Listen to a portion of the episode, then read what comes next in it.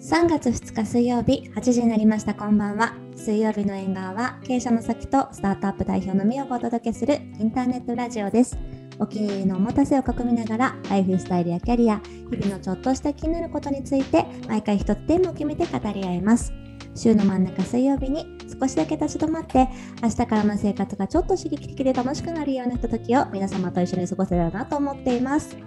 はい、インターネットラジオ水曜日の縁側は水曜日20時の配信で東京と北海道からそれぞれリモートで収録していますトークのテーマや紹介したおもたせは番組インスタグラムでも紹介しているのでそちらもご覧いただけると嬉しいですはい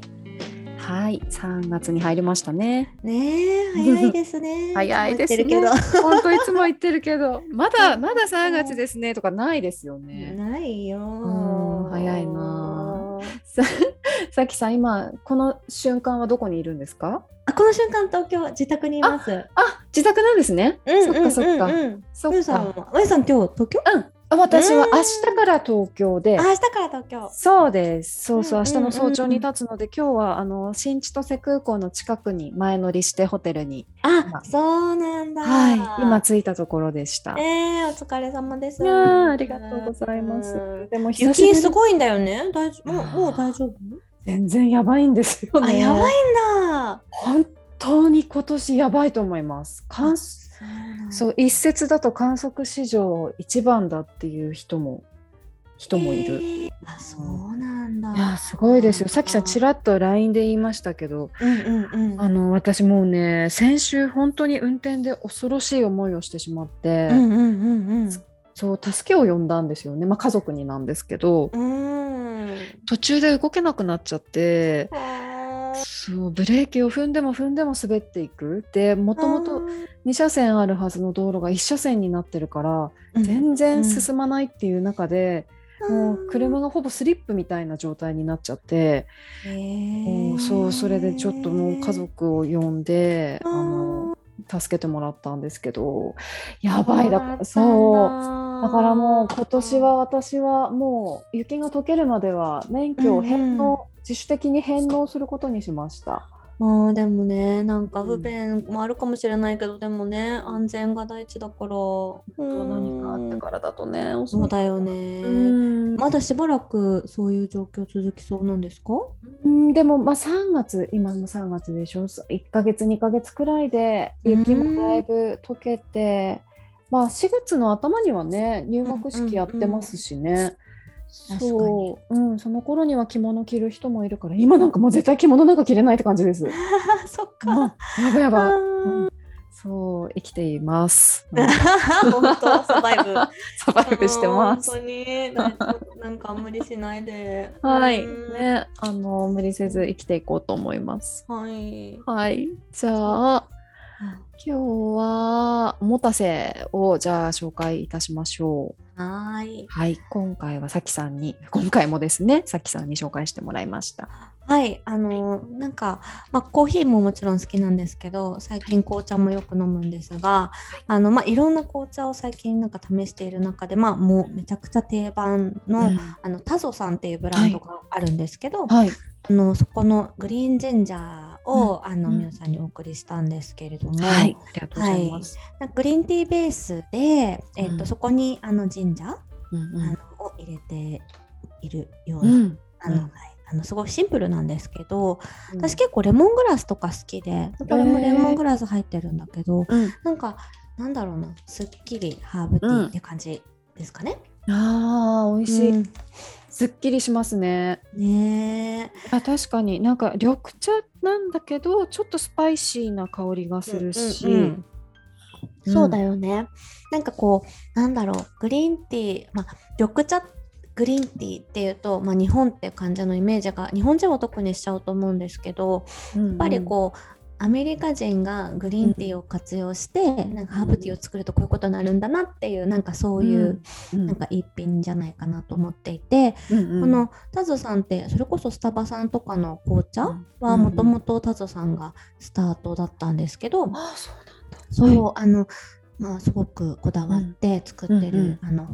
あのなんだろうハーブティーだったりいろんな紅茶だったりっていうのが種類としてもあるんだけど、私はそのアメリカに住んでた時に、うんうんあのスーパーそれこそホールフーズとかよく近所にあったので通ってたんですけど、うんうんまあ、そこでこういろんなハーブティーとかを試してうんいる中で、やっぱりなんか安心どこにでもあるなんかいつものみたいなので、タゾさうんうんんよく買うことがあってそれこそなんかお土産とかに、あの持って帰ったりとかもしてたんですけど、うんうんまあ、すごく日本人馴染みがある緑茶ベースだけどちょっとこうなんていうのかなあのユニーク特徴的なっていうところでこれをよく買っていた記憶があります。うんうんうんうんなるほどなるほど。うん日本でも結構いろんなところで買えるんですか？うん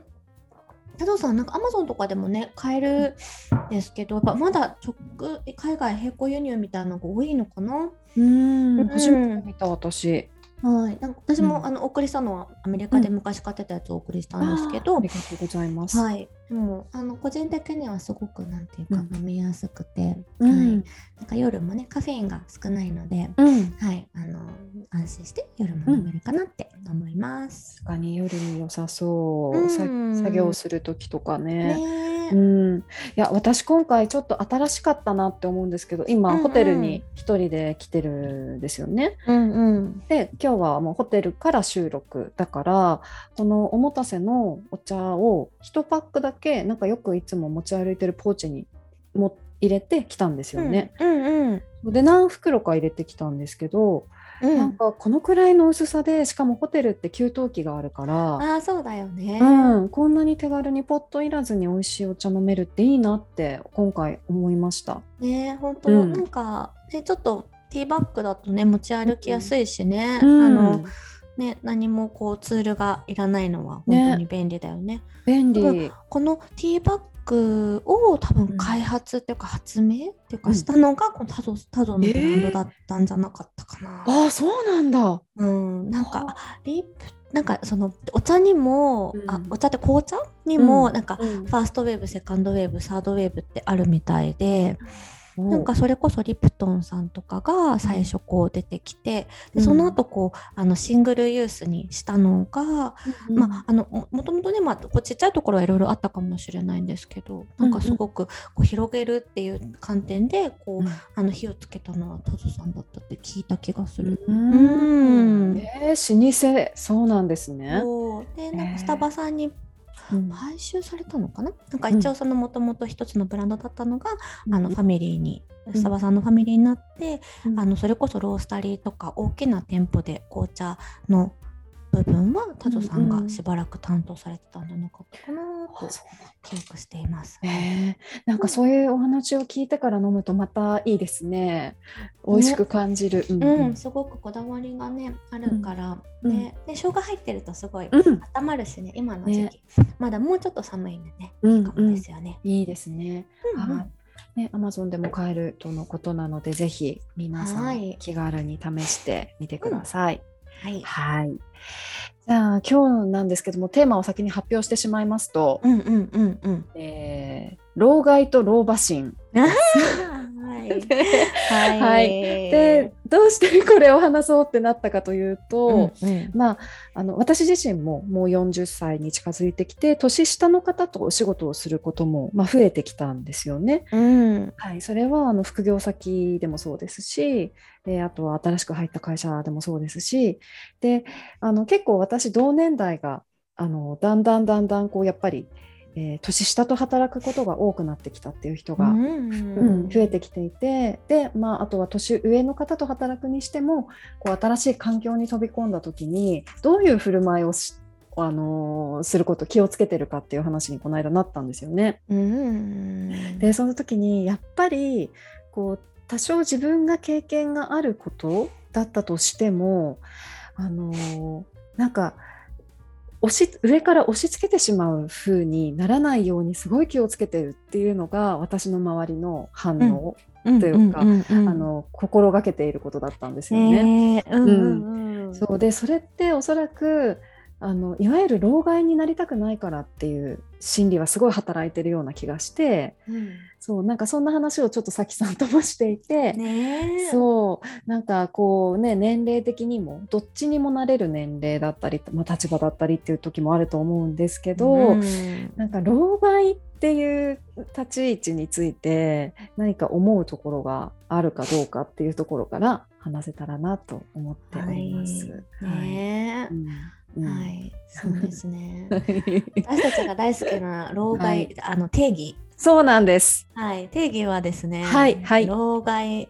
とは、はえっとまあ、年配者に限らず若い人でも老害になり得ることもポイントですっていうことなんですけど、はいはい。老害とは周囲に迷惑を及ぼしたり周囲を不快な気持ちにさせたりする老人のことですっていう。 は辛い です。い辛い。だからポイントとしてはあの、うんちょっとややっぱりなんなんていうんですか良かれと思っているっていうところもきっとありますよそうだよね。ね。うんなんか老害と言われてしまう人の特徴ははい教えてください。 1すぐ感情的になる、はい短期で怒りっぽいはい。で次が常に自分が正しいと思っているあはい。うん自分の意見を曲げようとしません はいはい。で3番目が昔話が多いあな話が長い過去の自分話が大好き武勇伝語っちゃゃうう。はい。で、最後。後はプライドが高い、いやミー。スをしても謝ろうとしませんはい。はい、自分以外の人や出来事に責任を転嫁し、うん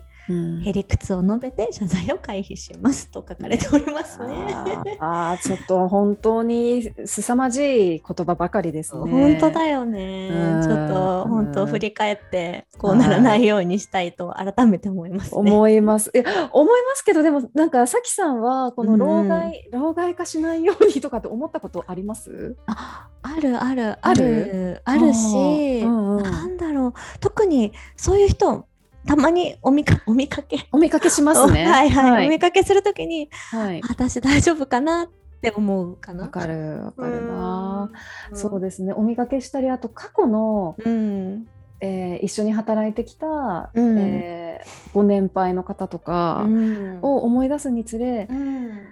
あーちょっと今私が発言したのってあの人っぽかったなって思うことなんかね、ちょっと増えてきたんですよねあ。ーやなんかだ。わかるかも ねそうだよねなんかこううんその意見正しい正しくないとかこの方が正しい、まあ、この方が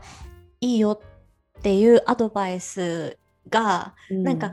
図らずもその自分の考えがすごくこう狭くてうんなんかこうねあの経験に基づきすぎるがために時代に合ってないとか状況に合ってないとかこう断定的な言い方をしすぎていて、うん相手にそういうふうに思わせてしまってるんじゃないかとかはなんか考えたりするよね。しますね。しますね。うん、なんか一方でこう例えば今、えー一緒に例えば過去の経験を買ってくれて一緒に働く人たち、うんうんあなんかむ昔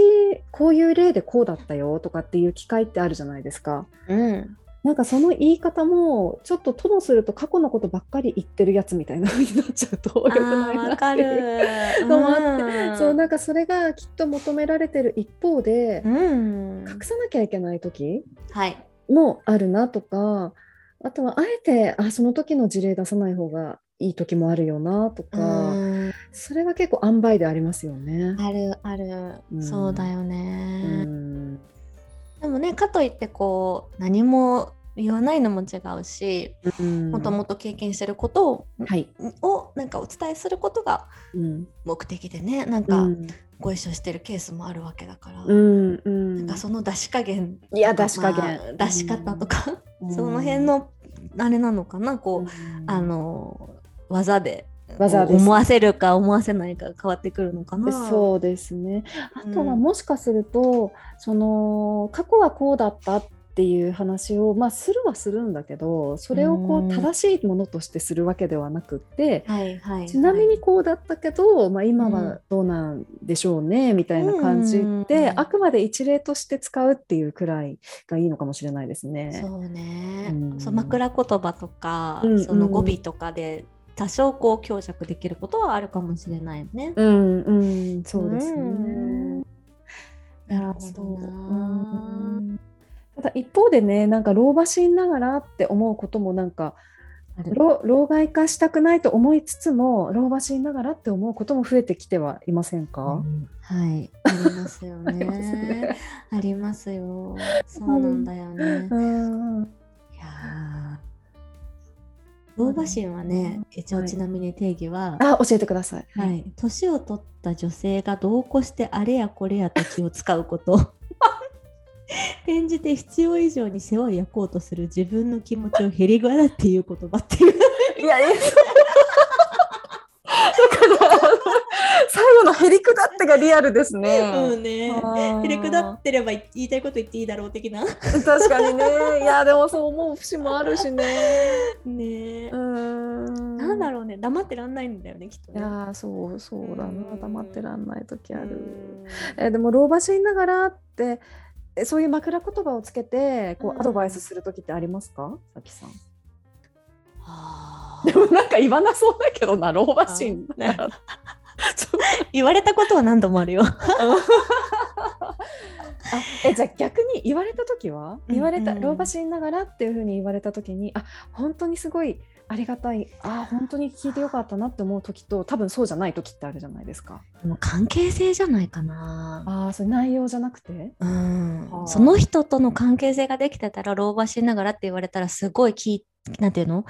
聞こ前のめりに聞こうって思う気持ちになる人と、うんなんかあ言いたいだけかなって思っちゃう時とああ正直あるかもななるほどあじゃあなんかもう老婆心ながらってもう言った瞬間にそれ言ってる人によって、あまた来たよって思う時とああーなんだろうあるかもなんだろうってなる時がある。あるかもしんないそれすごいあれだね失礼だねいやーでもなるほどね。うん私もでも確かに思い返してみたらあるかもしれないなって思うなんかね、それってこうなんかそのさ昔から話してる憧れとかの話にも近いのかもしれないけど、その人の例えば仕事スタイルとか、こう生き様みたいなところにうん共感できてる人に老婆しながらっていうふうに言われるとスッてくるけど、うん、まあそうじゃない人とか言っちゃいけないんだけど、まあででもこもねね、あのあんまりうんこう、お近くじゃない方に そういうふうにいきなり言われるとちょっとこううん拒否反応あるかもしれない。いやーでもありますよね確かにね、なんか私もこうほらほなんかななんだ男性のまあね前からちょっと言ってますけどちょっとマウントをと、取りがちな人とかが、はいはいはい確かにそういう人たちってちょっとへりくだった感じでうんへりくだった感じなんだけど、うんすごい自信ありげな感じで老婆心ながらっていううそうそう言っとけばいいだろう的な確か感にじもちょっとあるよね。そうですねなんか、うん言葉はうん言葉の文字だけ見るとへりくだってるんだけど、うん結構やっぱり上から来る感じで老婆心ながらって言ってくる人いますからいね。るいるいるいるようんねうん思思い出してきたぞ私も。うんそうでだもどうでもそうねでも老害になりたくないっていうふうに思った時には、うんやっぱりこう柔軟性とか、うんうんそのなんか押し付けない感じとか、うん爽やかさとかわかんないけど、うんなんかそういうの大事なのかな。どうんうなんだろうねそうですね。そうですね。押し付けないは大事そうだよね、なんか。押し、うん、押し付けない大事そうですよね。だから、うんなんかこちらが例えば思ったことをほ本当にまあまさに老婆しながら。なんか伝えた時に、まあそれもこう一回受け止めてもらって考えた上でやっぱりこうするとかだったらもう全然それは本当に素晴らしい、うんちゃんってそうだよね。なんかそういうふうに素晴らしいと思ったら素直に言うっていうことなのかもしれないですね。そうね、うんなんか老婆心を引きずらずに、確かに。うんうん。意見として言えて、それがこう、なんだろう、なんかこう軽やかだったら。受け取り方としてもすごくこうなナチュラルに入ってくるのかな。あーうんそうですね、うん、でもそうかもしれないですよね。うん。うん、なんか全然あの全然どうでもいい話なんだけど、うんなんかこの間母親と話しててねはいはい。でなんかあ別に全然老婆心でもないもう親だからあれなんだけど、ななんかこうなんだろうまあちょっと意見されたことがあったわけ、はいはい全然プライベートの話でね。うんうんでなんかその時に、う んなんかすごくうんなんなんか嫌だったのうでんうんでそその時に思ったことはやっぱその、彼女のうんあ母親のねなんかこう、すごくこう生きてる世界と自分が生きてる世界って違うんだなって、まあ、改めて感じた、まあ、もちろんその、ね、専業主婦うんと、まあ、仕事してるとかってっていう違いももちろんあるし、うん年代の違いもあるし、うん住んでる場所、うんそのすごく地方の山奥に住んでる彼女と私っていうところの違いも、なんかどっちがいい悪いじゃなくてこう、うんお互いのこうなんていうか周りにあるうん情報とか状況とかが違うことによって、うんそのすごくこう一個のことに対する意見でこう感じることとか思うことがこんなにも違うんだなって感じたことがうんもうほんと最近あってね。はいうんうんででその時に、まあ、親子だからうんすごくこう、なんだよとか思っちゃったんだけど、うんでもそのほ本当の本来であればそのなんだろうあのーなんだよっていうその気持ちよりもななんていうのかなこう冷静にあうんなんでこういうふうな違いがあるんだろうなっていうふうに考えるとまあそれはこんだけそのなんていうの周りの状況が違えば違うかっていうふうにももちろん感じられるんだけど、うんうんまあ身近だからこそいいってなることはあったんだけどさ、うんうんうんでもなんかそういうのに近いかもしれないよねなんかそのあーなんていうのえうななんか年功序列じゃないけどこう、うん長く生きてるからもちろん知識があるしもちろん知ってることもそのなんていうの正しいアドバイスももちろんたくさんあるという前提でうんなんかそのでもその生きてる状況とか環境が違うっていうことを加味した時にどういうふうに伝えられるかがうん結構ポイントなのかなとかああーそうですね。うねうんんうん確確かかににうんしたうん伝え方ねううんん伝え方によってあの聞く相手が聞いてくれるかどうかって同じ内容だったとしてもうね、んこう変わりますもんねそうすると話し方とかうんやっぱ言葉の使い方とかなのかうな、んうんそれでもだいぶ変わりそう印象って変わりそうだよね。うん、そうですうね、んうんそんな気がする。なんかそうだな老婆しながらっていう言葉自体がもう若干ちょっと相手に警戒させてるとこないかな、確かに聞けよみたいな。 うん、先輩の言うことやで、みたいなうん 確かに。 なんかそういうふりにちょっと聞こえないかな。はい。うん、そうかそもれはあるしかも。れない。なんて言ったらいいんでしょうかそうね。ね。ねえもっとセットに言えたらいいのにね。確かにね。ローもガイもちょっとローバーもなんか全部嫌じゃ ない全部ね、そうなんですよね。破壊的なんですよね。 インパクト強めだよね。なんかでも確かにね言い方、うんその老婆心ながらにとって変わるような言い方ちょっと考えたいですね。そうよね。うん本当。うん、素敵な感じの。ねうえ、んそうだよ。なんかね、うんでも今さ英語でなんて言うんだろうと思って調べたらうんなんか「アウト・オブ・カインドネス」って書いてあるわけおーあ親切心から言いますみたいな感じうんだと思うんだけど、うんうんまあそれはさなんか、まあ、老婆心ってそのなんかなんていうの経験値もふ加味したなんかこう、年上の私があなたに言いますみたいな感じはあののニュアンスはもしかしたらなくなっちゃうかもしれないけど、でもその、うんうんいや言うことのこのなんていうか思いの発端っていうか根源は、その相手のことを思ってななんだとしたら、うんそうですね。うん、そうんのアウト・オブ・カインドネス優しさ、ああなたを思ってのことだよっていう風なののはいいよね。確かにねだからそのうん年が上とか下とかそういうことに関係なく、はい、ねその生き方が違ってまあち、ね違う経験を持った私としてっていうことですよね。そうそうそうあ。その方がなんかいいなこの時代に なんか合ってるかもしれないですね。本当にそうね、うんなんかそういう意味では別にその老婆心がうん老の人から来なくてもいいわけだうもんね。んうん全然ローじゃなくてもね。うんうんそうですよそうね。だから年上の人は上ま敬わなければもちろんいけないんだけれど、なんかそのね、、言ってることが必ずしも年上の人が言ってることが正しいと思う必要はやっぱり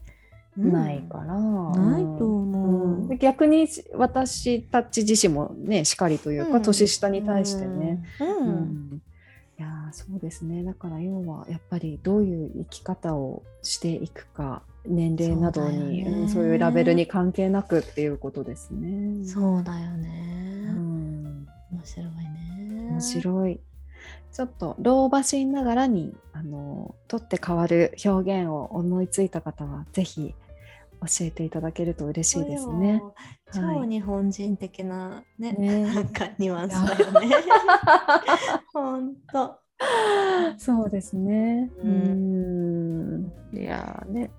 うんでも、うん、でもそういうさもうね私たちもまあみゆさんこれから40代、私ももう40になってるはい身としてははい。あれだよねなんかこうそういう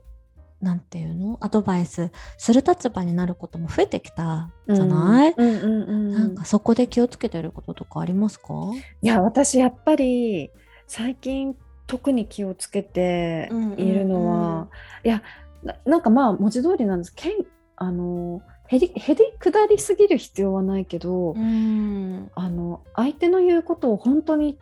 ゼロベースでよく聞くっていうことはあなんあか先入観を持たずにってことそうですそうです、うんうんうん感とかあとはなんかそどうしても相談される立場になるとはいこうこっちが知ってることを教えてあげなきゃみたいなモードになってうん話聞いちゃうじじゃないですか確かでになんかその態度ってきっとは相手に伝わるなって思うし、うあんーそう私が体験してきたことはあくまでその時代のことであって、はい今この受けてる相談とはケースが違うよっていうのを自分に言い聞かせながらすごいこうフフラットに聞くようにしてます。それえ本ー、素当晴最らしい近。えんー、か素晴らし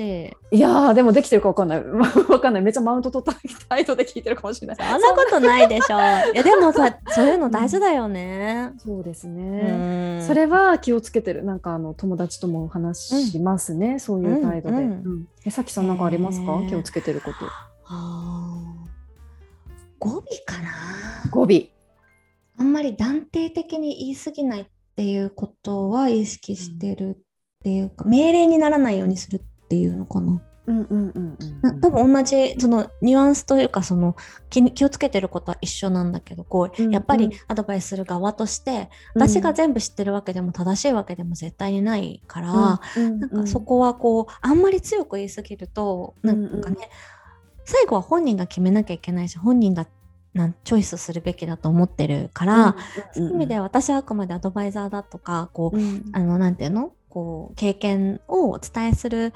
立場だというふうな認識で、うんあの話すようにしてるだかうらあんんまりこううんなんか、こうすべきじゃないとかこうだよとか、 なんかえこれはないよねとか あんまりこう、うん強い語尾にならないようにはしてて、うんうんうんなんか私だ私はの時はこうしたかなとか、ううんんうんまあわかんないけどとか枕言葉つけたはりいとか。はいはいはいはい。うん老なん婆かちょしながらじゃなくてですうね。ん、んなんかこう、なんていうか、ちょっとこう、ふわっとするように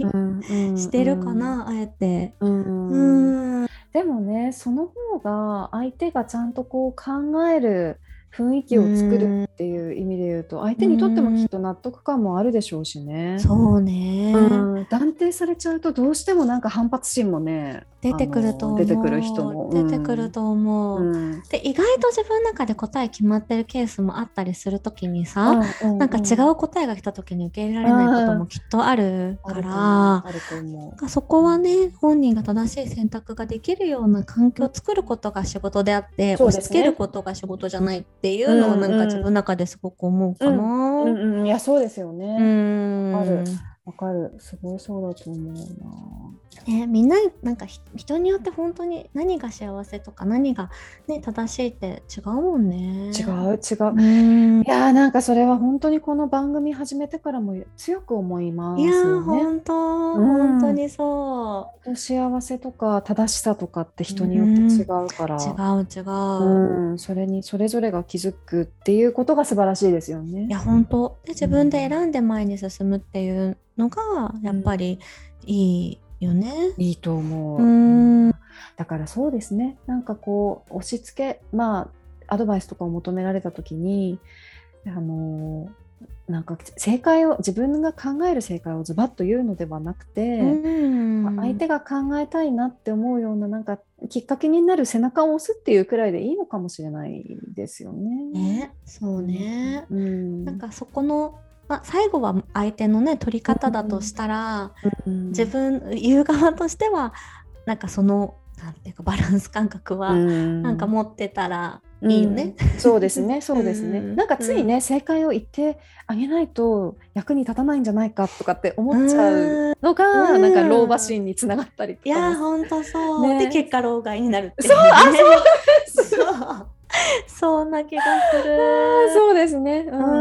んん。なんかあの人にとりあえずお伺い立てとかないとダメじゃないみたいなねあの人の賛同も得といた方がいいよねみたいな、うんそうなんでかすそうねそういう存在にはなりたくないよね。あーそうで すね確かにね、ちょっと面倒くさい町長みたいな感じに、ねはい、はい、はいやーそなんかちょっとこうでも形が見えた気がしますね。うんねうんうんうあと全然関係ないけどさなんかうんすぐさなんかうん今時の若い子とかさなんか「うんあー若いね」とか言う人いるじゃん。あいるあいるいれるやめたいよね。あれやめたい本当に。あれ本当に嫌だったから私。いやそうわかりますわかりますなんかね私もねそう思い出すと「いやうん若いね」って言われたらちょっとバカにされてる感じするんですよね。わかるで、うんもうなんかもはや年齢じゃない時もあるよね、なんか個人によっても全然経験値も違う中で、当然その年齢っていうのはなんかね数字としてはみんな持ってるけど、ななんか個、人で全然こう価値観も経験も違うとした時に、なんか一括りに年齢でジャッジされるとか、なんかその、若い頃私もさとかなんか、なんか、 なんかあるじゃないなんかそれってあるあるあそのなんかその人の年の話なのかその仕事の経験の話なのかそれってねあのー年齢と比例する話なのかなとか私は結構もやっとしちゃってたからそうならないようにしようっていうのはすごい思うかもうんそうですねそうですね。いや特に仕事の。話の時。人うがん触れる確かに確かにそうですね。ねえうん、なんかね、うそそうやって言う若いねとかっていうことによってちょっと上に立とうとしてる感もありますしね。わかる、ん私の若い頃はさとかさ、うんね うなんかあるよね、うんあるあるある。いやうーんダメダメ。だからその年齢っぽい枕言葉はあの総じてちょっとやめた方がいいかもしれいなやい。本当本うん当。うん、ねそうです私ねもなんか改めてそれ意識しなきゃって思っちゃった今。私も思いました。いや、んそういう意味ではとてもいい気づきを勝手にもらった回でございます。 はい。大事なこれから生きていく上で大事でございますね。大事でございます。いやー、よかった、ありがとうございます。はい。はい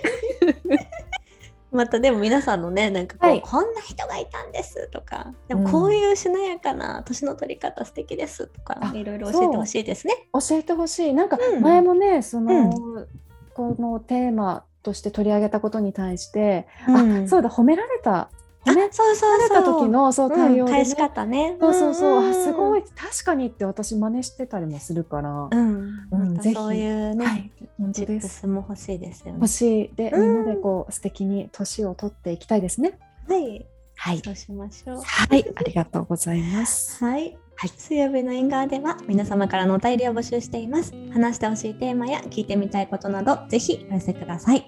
はい、えー、いただいたテーマは2人で、えー大切に拝読します。ポッドキャストのプロフィールトップにあるフォームから送信できます。また、水曜日の縁側インスタグラムではおもたせの紹介やアフタートークを綴っています。そちらもぜひご覧ください。はい。はい、では本日もあありりががととううごござざいいままししたた。